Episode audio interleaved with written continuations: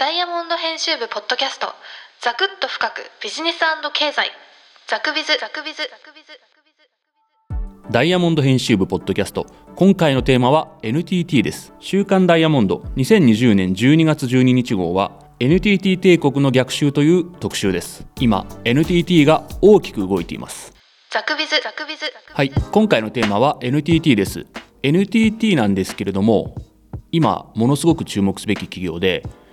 えーもし経済のニュースに興味がある方ならこれから NTT はあの注目しておいて損はないかなというふうに思います。まあ、それはなぜかと言いますと、まあ、NTT といえば実は昔1社だったんですけれどもそれが分割されて複数の会社になったんですけれども2020年9月に NTT ドコモを NTT に取り込み完全子会社化するという決議をしました。こちらがかつてのような一社体制つまり大 NTT への復活につながるのではないかとその第一歩なのではないかと見られてるわけですね。なぜ今 NTT は経営の仕組み体制を大きく変ええー大 NTT の復活とも取られるような改変をしているのか再編をしているのかと。でこの背景にはものすごく大きな、えー危機感があります、まあ、この危機感がどれぐらい大きいか説明するために分かりやすいデータを紹介しますと実は1989年には NTT は時価総額株式の時価総額ですね。これでなんと世界一になってるんですね。で当時は NTT の株で一儲けしようという考えた日本人も多くて実は「週刊ダイヤモンド」でも NTT 株を買ってベンツを買おうというような、まあ、大変バブリーといいますか威勢のいい特集を組んでたりしたようです。でちなみにこの1989年の NTT が世界一になった時価総額で世界一になった年の、えー時価総額世界の時価総額のランキングを見てみますともう大変時代を感じますといいますか1位が、えー先ほどお伝えしたように NTT なんですけれども2位が日本工業銀行工銀ですねかつての。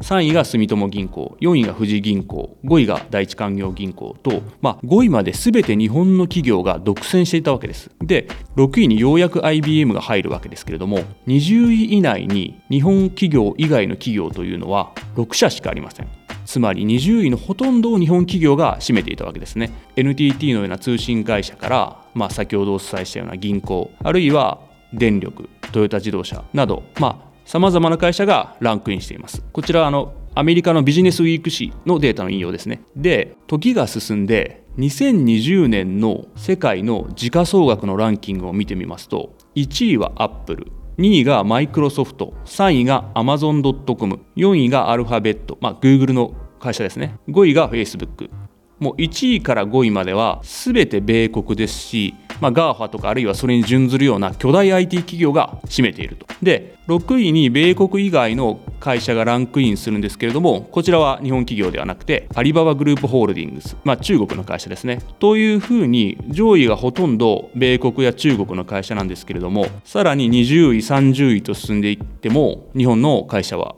出てきません。2020年の、まあ、今時点の世界時価総額ランキングでは出てきません。40位になってようやくトヨタが登場します。そして NTT と同じく、まあ、広い意味で通信業界に属しているとも言えるソフトバンクグループは84位です。89年に1位だった NTT はランクインしていないんですね。さらに言いますと、89年に NTT は時価総額で世界1位になったわけですけれども、2000年には今度は NTT ドコモが時価総額で日本一になっているわけです。まあ、世界一と日本一、両方トップになったわけですけれども、NTT と NTT ドコモが。しかし、まあ、その後はなかなか1位になることはなかったと。まあ、その後何が起こったかと言いますと、まあもうこれは皆さんご存知だと思いますが、ざっくり言ってしまえばもう2000年代初頭中盤ぐらいから、もう GAFA ですね。えー、もう GAFA が台頭してきて、もう IT といえば、米国の巨大 IT 企業になってしまったと。まあ、実は NTT も、えー回線を提供するだけではなく、検索エンジンの開発や提供をしていたんですけれども、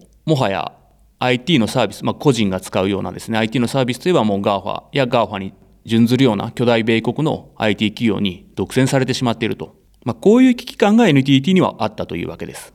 ザクビズザクビズザクビズザクビズでですね、そこに登場したのが NTT の澤田純社長です。澤田純社長は1955年生まれ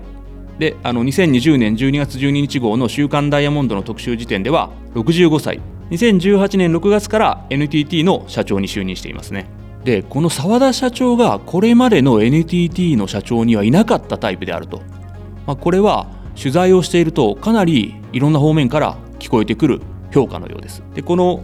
2020年12月12日号の「週刊ダイヤモンド NTT 帝国の逆襲の」という特集の中では澤田社長のインタビューを掲載しているんですけれども、まあ、そのタイトルが「ビジョナリーか実務家か独裁者澤田社長の覚悟」というタイトルです。まあ、あの NTT の社長といえばどちらかというと、まあ、このようなタイトルをつけたインタビューをえー、我々の雑誌がやるということはあまりなかったんですけれども、まあ、そういうタイプの経営者がいなかった少なかったと思うんですけれども、まあ、澤田社長のインタビューにはこのようなビジョナリーか実務家か独裁者澤田社長の覚悟というようなタイトルがつくインタビューとなったわけです。詳細は特集のインタビューを見ていただきたいのですがこの澤田社長のインタビューの中でも澤田社長はかなりの危機感を表しています。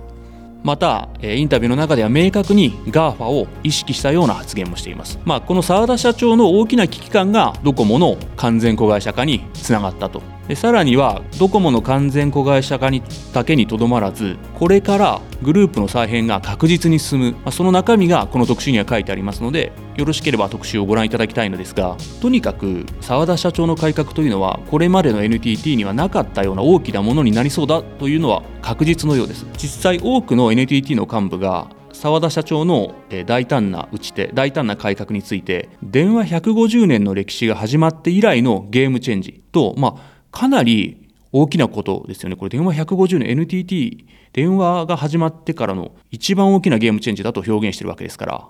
ザクビズザクビズ